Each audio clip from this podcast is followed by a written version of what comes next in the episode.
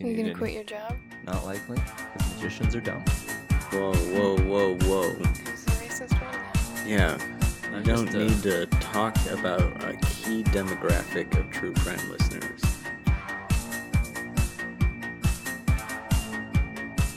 Welcome everyone to the Four Corners Crimecast. My name is Jake. My name is Rory. And I'm your host, Katie, and today we are talking about the murder of Michelle MacNeill.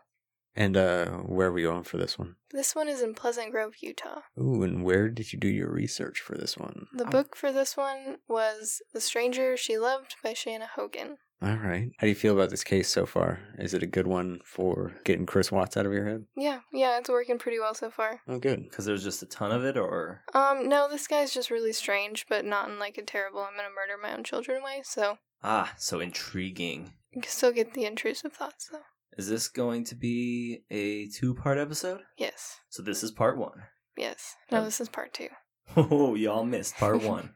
You don't get it, sorry. MMM, Triple M's Murder of Michelle MacNeill, part one. All right, Katie, start us off with the life of Michelle MacNeill.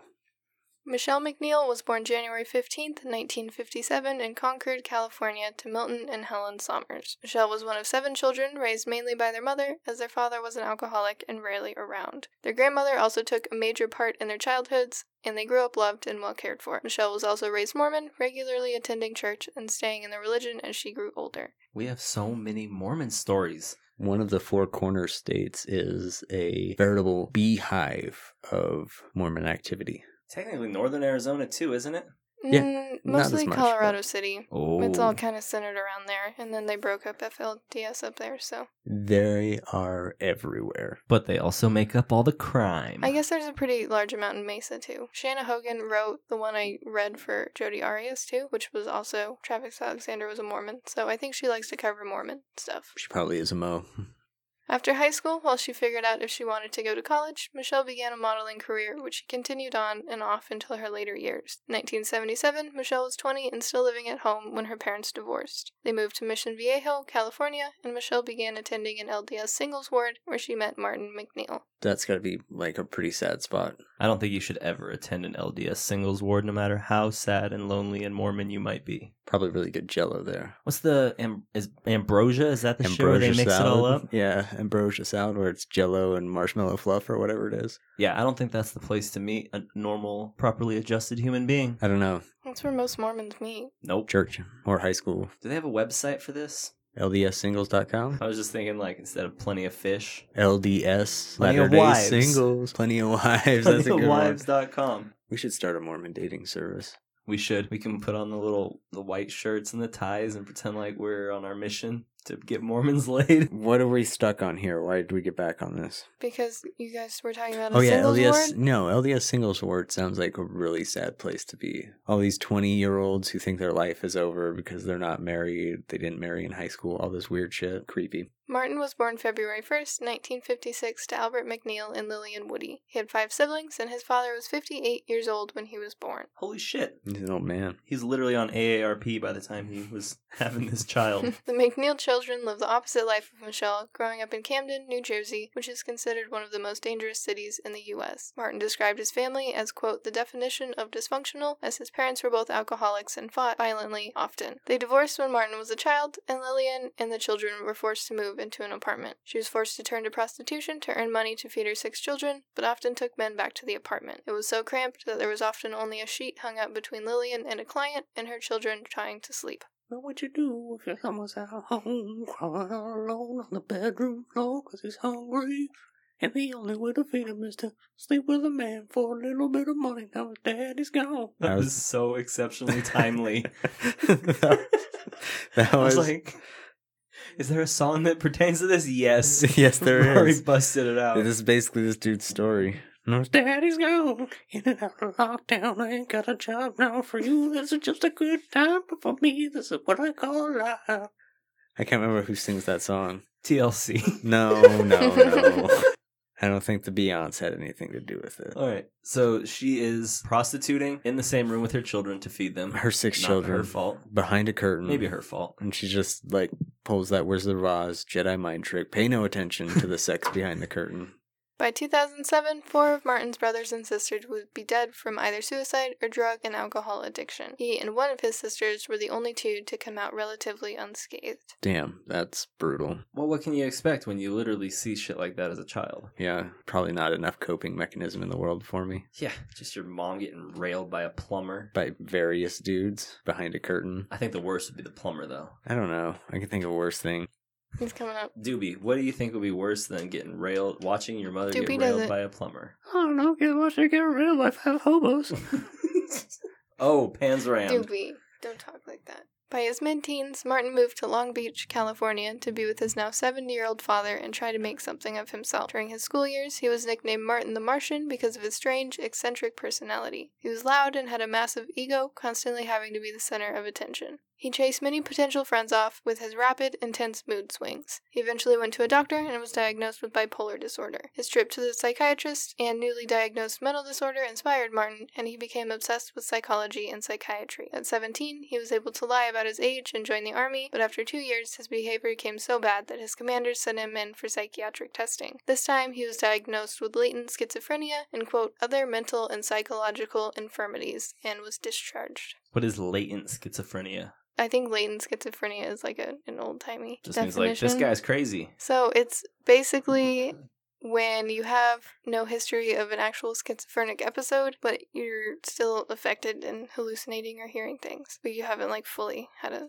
psychotic break and it's not a constant thing. But Oh. he had mental and psychological infirmities. Mm-hmm, apparently. In 1975, Martin became one of the few people that Mormon missionaries were able to convert. He ended up going on a mission himself, but was sent home after a few months because his behavior got so bad he was terrifying the other elders. Like with his antics. I mean, it probably doesn't take much to frighten a bunch of Mormon missionaries. He was just like instant mood swings, and I'm sure he would talk to people that weren't there or be like, hey, do you see that person standing in the corner? He moved to Olympia, Washington, and enrolled in St. Martin's University. He was able to graduate after two years using transfer credits from the Army and received degrees in psychology and sociology. Once graduated, he moved to Mission Viejo, California. After the move, Martin found inspiration from an episode of 60 Minutes on check fraud. He was convinced he could do it better and also get away with it, so he hatched a plan. He hired a friend to go to the Office of Vital Records and obtain a birth certificate of a random man whose name he found. With the birth certificate, he got a temporary driver's license and opened a checking account,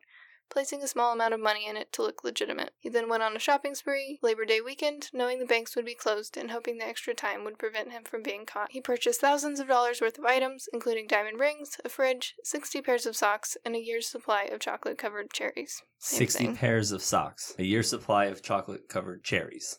Now I love chocolate covered cherries, but that's a bit that's a bit extreme. It doesn't sound to me like he was like, I can do it better, but then he just did exactly what was on 60 minutes. Probably. I don't. I don't think 60 Minutes made episodes like that for inspirational purposes. I think they were just trying to tell people what crimes were happening.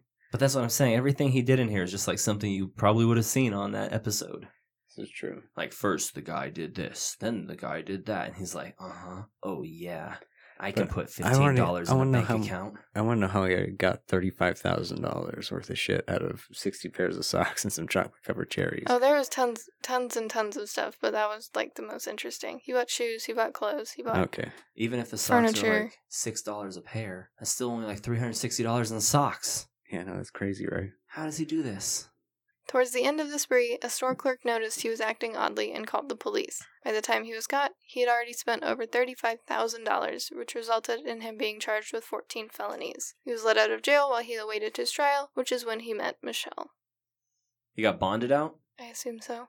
Once again, They might have let him out on pre-trial services. they probably let him out on good behavior and After just their first date, Martin became completely obsessed with Michelle and began to control every aspect of her life. During one argument in his car early in the relationship, Michelle suggested they stop seeing each other. Martin panicked and pulled a pistol out of the center console, pointing it at his head and telling her, I can't live without you. If you leave me, I'll kill myself. do it, do it. Dramatic. She should have told him to do it. That's not really dramatic. I guess it's like super ma- hypermanic, or is that? Do you think that's in one of his depressive states? Sounds manipulative to me.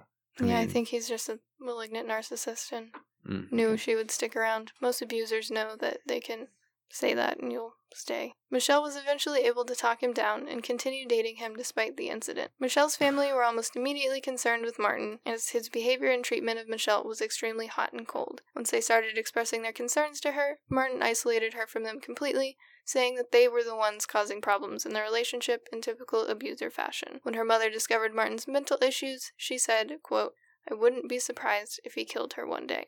Sometimes mom can see the future with like your respective boyfriend, girlfriend. They have a sixth sense for that stuff. Yeah, moms are usually right, so. Michelle continued to overlook the obvious red flags, and the two eloped on February 21st, 1978.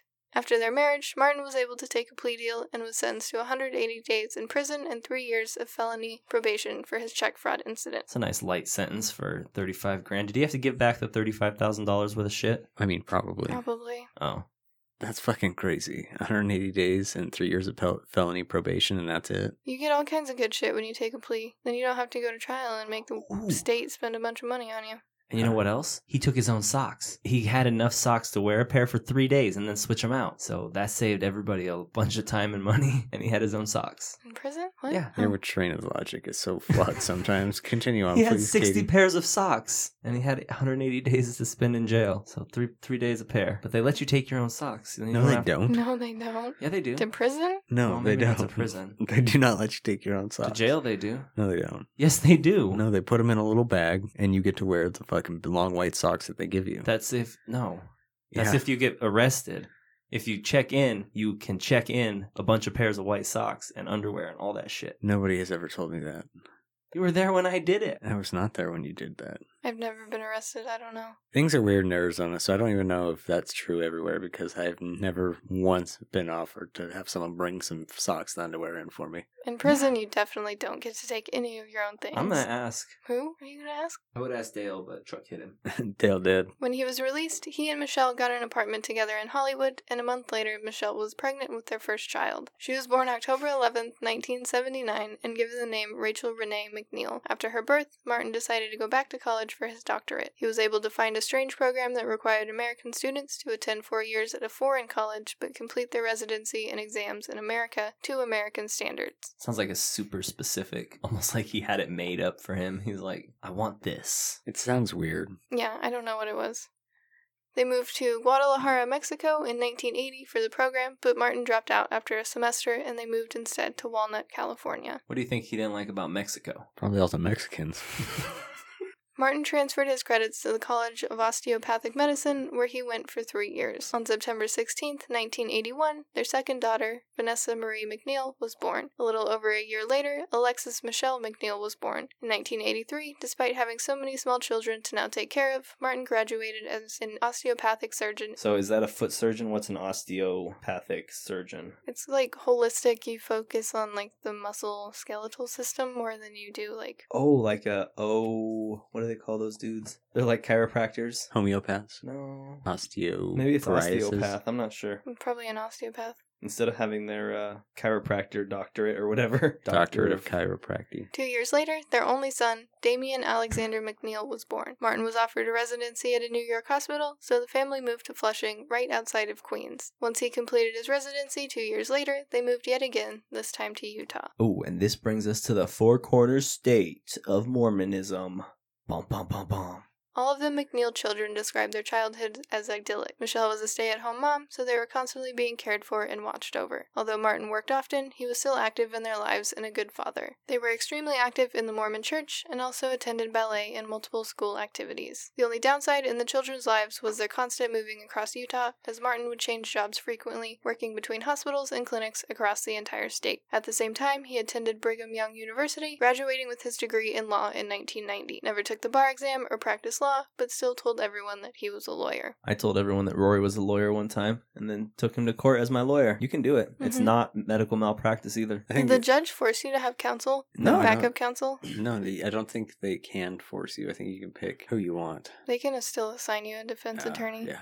Well, I told him, I said, they're- I got my defense attorney. Look at this guy. He's got a ginger beard and I don't blue think suede yeah, shoes. You don't ever have to I think you have to check. In into- 1998, they made their final move to Orem, Utah, and Martin got a job working as the medical director for the Utah State Developmental Center, which provided care to mentally disabled patients. So he has some mental issues himself, and he's working in a mental facility. There's a difference between men- being mentally disabled and uh, having Disordered. disorders. Oh, so disabled is like brain injuries and like and like uh Down syndrome. Yeah, basically, there's a difference, a major difference between having bipolar disorder and Down syndrome. Almost every single one of Martin's coworkers disliked him. They described him as a bully, egotistical, and said he had a profound lack of medical skills. As his list of accomplishments grew, so did his ego. He was so bad that Michelle's friends would not call her house in fear of him answering the phone. Now that the children were older, they also became aware of his pompous attitude and embarrassing behavior. They describe him as having two personalities the Martin that was loud and stuck up in public, and the sweet, caring father Martin he was at home. Despite his behavior, Martin and Michelle did everything to create the illusion their family was perfect. The children were always perfectly dressed for church and other outings, they were always well behaved, and they made sure to be involved around the neighborhood and in every church event. On the inside, though, Michelle and Martin's marriage was falling apart. They fought almost constantly, yelling so loudly neighbors could sometimes hear them. Michelle was fed up with Martin constantly and very abruptly leaving his jobs. She'd also caught him looking at porn multiple times, which is prohibited as a Mormon and was seen as a form of cheating in Michelle's eyes. Whoa, that's a bit extreme. Well, he's just bouncing all over the state looking at porn. How can you trust him? So she gets upset because he's watching porn. Now, this brings up a good question. Is watching porn cheating? It depends on the relationship and the people in the relationship.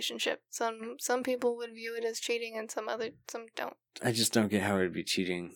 I mean, Because unloading. I th- I think the the mindset behind it is that you're looking at other women because you're attracted to those women and you're imagining yourself having sex with those women, being the man that's in the porn. you do have to get in the head of that dude that's banging those women. Exactly. So that's why some women think that it's a form of cheating, basically. During one huge fight they had, Martin grabbed a knife and threatened to kill her and himself. Their son Damian rushed Martin, tackling him to the ground and taking the knife from him. Go Damian. Just being a bad motherfucker. One thing Michelle didn't know about was that Martin constantly cheated on her, not just with porn. The women he usually slept with or dated briefly were his patients or coworkers, which is why he was leaving jobs so often. Once he got caught, he would usually quit rather than face any sort of punishment, knowing that he could easily find another job because he was so qualified. He had also been accused of sexual harassment, misdiagnosing patients, and even billing insurances for service that he had not provided. He somehow was able to go for years before Michelle even began to consider that he might be having an affair. It kind of sounds like he's only uh, super qualified on paper, and then like in reality, like none of that transfers to actually actual skills. His coworkers don't like him because he's sucks at being a doctor, And he's super cocky. not a doctor. Fake it till you make it. If you pretend you're a good doctor, people will think you are. I mean, at this point, he's in charge of something fairly large, right? hmm The reason Michelle never caught on was likely how busy she was with children. As they got older, they all inherited problems from Martin. Both Rachel and Damian were diagnosed with bipolar disorder, with Damian having the more severe case of the two. They still both went on to be successful, Rachel as a dental hygienist and Damian completing his Mormon mission in Hiroshima before going to college. Is that really successful? Yeah, I mean, he completed college and he showed that he can do it two years later. If you say so. Alexis had always been the closest to her father and was determined to be a doctor like he was. She attended Brigham Young University before moving to London to get her master's and then finally moving to Nevada in 2006. Vanessa struggled the most out of the four children, becoming addicted to drugs and alcohol during high school. By 18, she was pregnant and gave birth to a little girl she named Ada. After her birth in 2001, Vanessa's addiction only got worse, and she became a full blown heroin addict by 2005. Michelle and Martin adopted Ada as their own, bringing a newfound joy to Michelle's life. She missed having young children around so much that Ada inspired them to adopt three more children in 2003. Noelle, 13, Giselle, 12, and Elle, 10, were adopted by the MacNeills from a Ukrainian orphanage.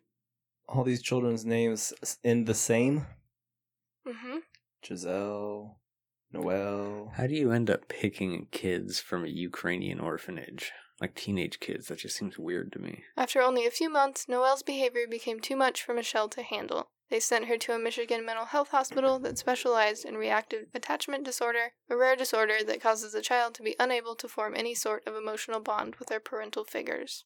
Michelle and Martin gave up their parental rights to her, which likely only hurt the child more. Not long after giving Noelle up, they adopted another Ukrainian orphan named Sabrina. She had been close friends with Elle in the orphanage and adopted by another American woman around the same time. She came to the MacNeill's home for a month long trip to visit Elle right around the time her own adoptive mother decided she only wanted to keep her sister. The MacNeills jumped at the chance and adopted her.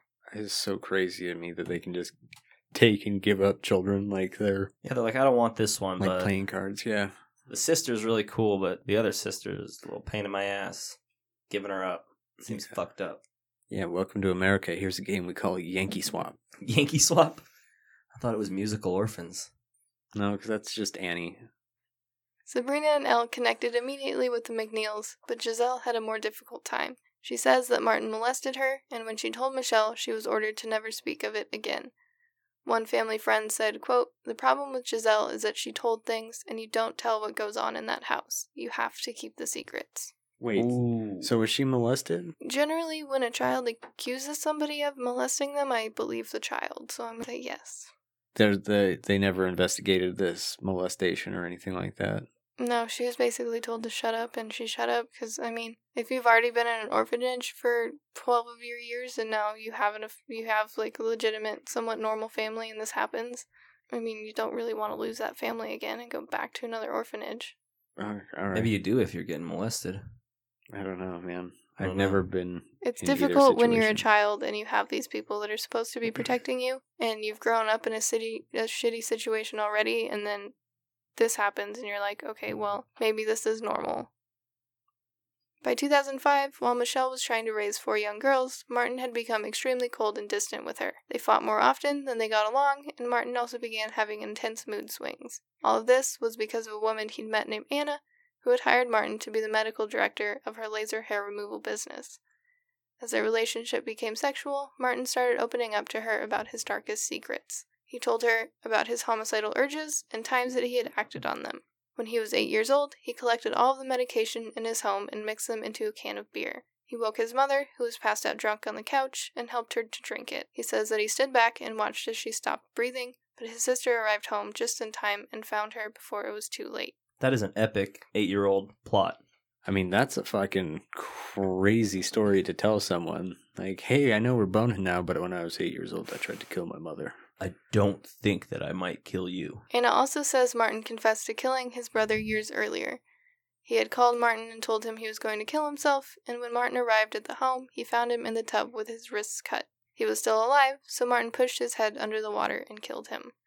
No one considered he may have been murdered, as it's relatively common to see suicide victims slip under the water and drown when they pass out from the blood loss of their cut wrists.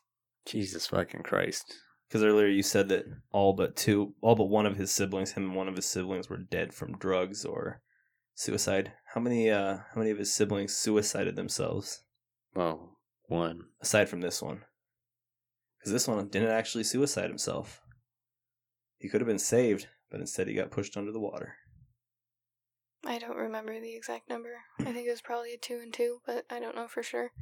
Fucked up. hmm I mean, it's still possible that the ones that overdosed weren't Were- wasn't intentional, and Martin Oh. took part in that too. So we don't know. Martin's just a little super piece of shit murderer. Fuck this guy. Martin also told Anna about his urge to kill his own daughter. He said her drug use was an embarrassment to his perfect family, and the only option was to move her from the picture. After sharing all this with Anna, Martin met another woman online and dumped her. He and the new woman, named Gypsy, went on their first date in November and quickly fell in love. And then he decided to spill his guts all to her too, or No, he only told Anna. so he told Anna all of this, and then he Yeah. dumped Dumped her. her. This seems just like not watching your own back, really. Risky? Yeah. Did did she ever? uh She ever come back to to bite him in the ass? hmm Well, we know about it now, so yeah. They continued to see each other, and the relationship had become sexual by early 2006. Martin and Michelle were attending church marriage counseling, but as he fell more in love with Gypsy, his marriage to Michelle only got worse. At one point, he told the church bishop he didn't love Michelle anymore and deeply regretted adopting the children. You could just send them back then, can't you? No. No. No, that's not how adopting kids works. Michelle had finally caught on and realized Martin may have been having an affair by 2006. Her suspicions only grew after his 50th birthday, and he became completely obsessed with his looks. He began working out heavily, eating well, and fake tanning. Michelle knew that it was more than likely to impress another woman. The possibility of an affair was forgotten when Martin began having severe pain in his big toe in late 2006. He saw multiple doctors and had three surgeries, but the pain persisted. In December, he told his family he was dying of cancer and wouldn't be around much longer. Martin began to make arrangements for his death, taking out a $2 million life insurance policy and signing the house into Michelle's name. After this, he told her that he also had multiple sclerosis, and from then on switched between the two diagnoses. I don't think that the s- symptoms of toe cancer and multiple sclerosis are similar. No, maybe in some cases, but I mean, you can get numbness, I guess, on sides of your body from the multiple sclerosis, and I guess your toe might be numb. he told all his neighbors he only had six months to live and even gave a Sunday school lesson on incurable illness and death. At his work, Martin never mentioned anything about cancer. While he was very happy to discuss his problems, usually propping his foot up on the table and removing his shoe and sock to show the swelling, he never spoke about dying. He told some coworkers it was a neurological problem and others a genetic one. I'd be pretty disgusted if some dude took off his shoe and was like, "Here, look at my big swollen fucking toe." Right? Uh, It's your boss, and you're just like, yeah, cool. I'd be like, "No, thank you." Now that he had his family convinced he would be dead soon, he had an even better excuse to be cold and distant with Michelle while his relationship with Gypsy progressed. By January, he told her he was ready to be in a serious relationship and leave Michelle. He got her a duplex and paid all her bills, even taking out a new debit card for her to use on whatever she wanted. He took her on trips, specifically on one to Scottsdale, Arizona on February 21st, his and Michelle's 29th wedding anniversary. They went because Martin had an appointment at the Mayo Clinic to have more testing done on his toe. The results came back and showed that Martin did not have cancer, only hereditary disease called hereditary neuropathy with liability to pressure palsies. Basically, the disorder causes nerves to be especially sensitive to pressure, and if the nerve is overworked too much, palsy or loss of muscle function can occur. Treatment includes avoiding excess pressure, and the risk of dying from it in your toe is zero. So does he have basically gout? It's similar, eh, but it's like, I mean, it was like numb and it would get tingly, like pins and needles, and like painful. And sometimes he had to use a cane, but all he really had to do was like just kind of prop it up for a couple hours and not walk on it, and it would feel fine. It's like when you get, you guys probably don't get bursitis, but I get bursitis in my knees and I get it in my toes, and it's What is bursitis? The little, the bursae, which are little fluid filled sacs between your joints so your bones don't rub together. Ew. They burst. And all the fluid leaks out, so your bones rub together, and it's literally painful. exactly what it sounds like. Burstitis. Huh. No, it's because it's bursae.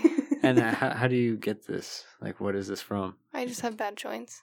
Hmm. My joints are just really loose, and so my bones are click clacking together all the time. Click Kay just has bad skeleton syndrome. I do. BSS. All kinds of bad stuff going on. He's not gonna die. No, there's no chance. Unless some freak accident happened and, like, his toe got caught in a meat grinder and sucked him in and killed him. It's, like, the only chance of him dying from this. No, I shouldn't have worn flip flops today. After the results had come in, Michelle and their daughter Alexis snooped around the house trying to find any proof Martin was having an affair.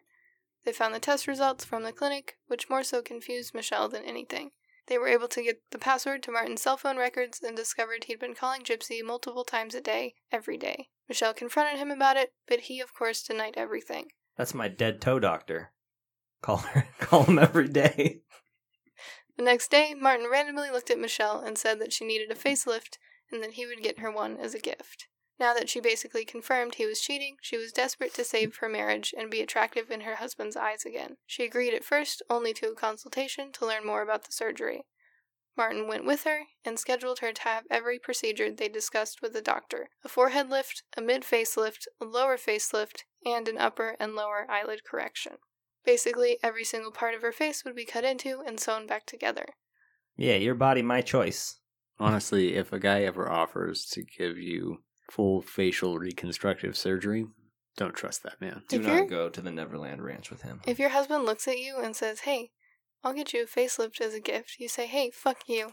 I'll get you a divorce by next week. The surgery was scheduled for April 3rd, 2007. A couple nights later, two of the children saw Martin flipping through the book Physician's Desk Reference, which is a guide to medications and their dosages and interactions. When asked about it, he said he was just trying to be prepared for Michelle's surgery. At the final pre op appointment, the doctor informed Michelle and Martin what meds he would be prescribing her. Martin took out a list he'd made and requested that she get Percocet instead of Vicodin and Valium because she gets anxious when she's in pain. The doctor later said he normally would not prescribe something the patient asked for, but because Martin was also a doctor, he agreed. Not a doctor. Michelle also saw a primary care physician to make sure she was healthy enough for the surgery. He recommended that it be delayed because Michelle had high blood pressure, which could cause problems during the surgery or her recovery. Martin said the doctor didn't know what he was talking about and that she was getting the surgery anyways. Just doesn't seem like such a good doctor. The day of, April 3rd, he dropped Michelle off at the surgeon's office and went to work. Her first night home, Alexis, who'd flown in from Nevada to help her mom recover, insisted on sleeping by her side. Martin told her no and kicked her out of the room. At 6 a.m. the next day, Alexis checked on Michelle and found her barely conscious, alive and breathing, but with a very low heart rate. She confronted Martin about it, who said that he'd given her a Valium at midnight, then a Percocet at 1 a.m.